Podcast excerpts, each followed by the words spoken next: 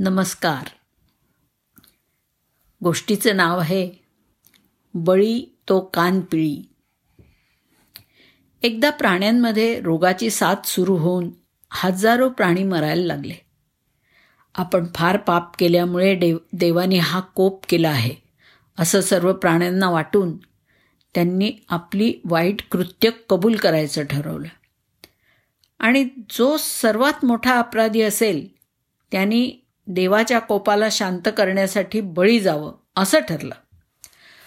ठरल्यावेळी सगळेजण हजर झाले. आणि न्यायाधीशाच्या जागी एकमताने कोल्याची निवड केली गेली. प्रथम सिंहाने पुढे होऊन कबुली दिली. आणि म्हटलं मी फार गरीब कोकरांना ठार मारलं. एवढंच नाही तर फार भूक लागल्यामुळे एका धनगराला सुद्धा ठार मारून खाल्लं.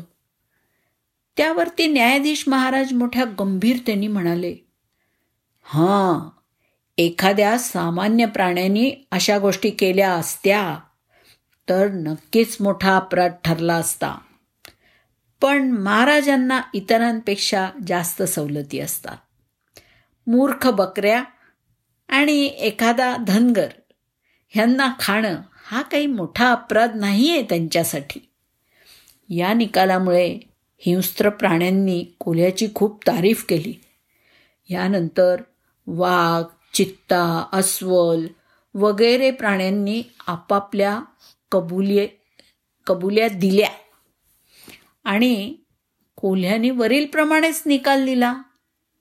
शेवटी एक गरीब गाढव पुढे येऊन म्हणालं एका शेतकऱ्याच्या इनाम जमिनीतलं मुठभर हिरवं गवत मी खाल्लं.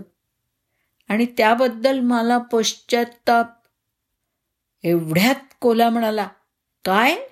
पश्चाताप न्यायाधीश झालेले कोलोबा ओरडले अरे पाप्या नक्कीच तुझ्या पापामुळे सध्या ह्या देवाचा कोप झालेला आहे. यालाच मरणाची शिक्षा योग्य आहे. असा निकाल कोल्होबांनी देताच सगळ्यांनी मिळून त्या बिचाऱ्या गाढवाला ठार मारलं. तात्पर्य काय? तर बळी तो कान पिळी धन्यवाद.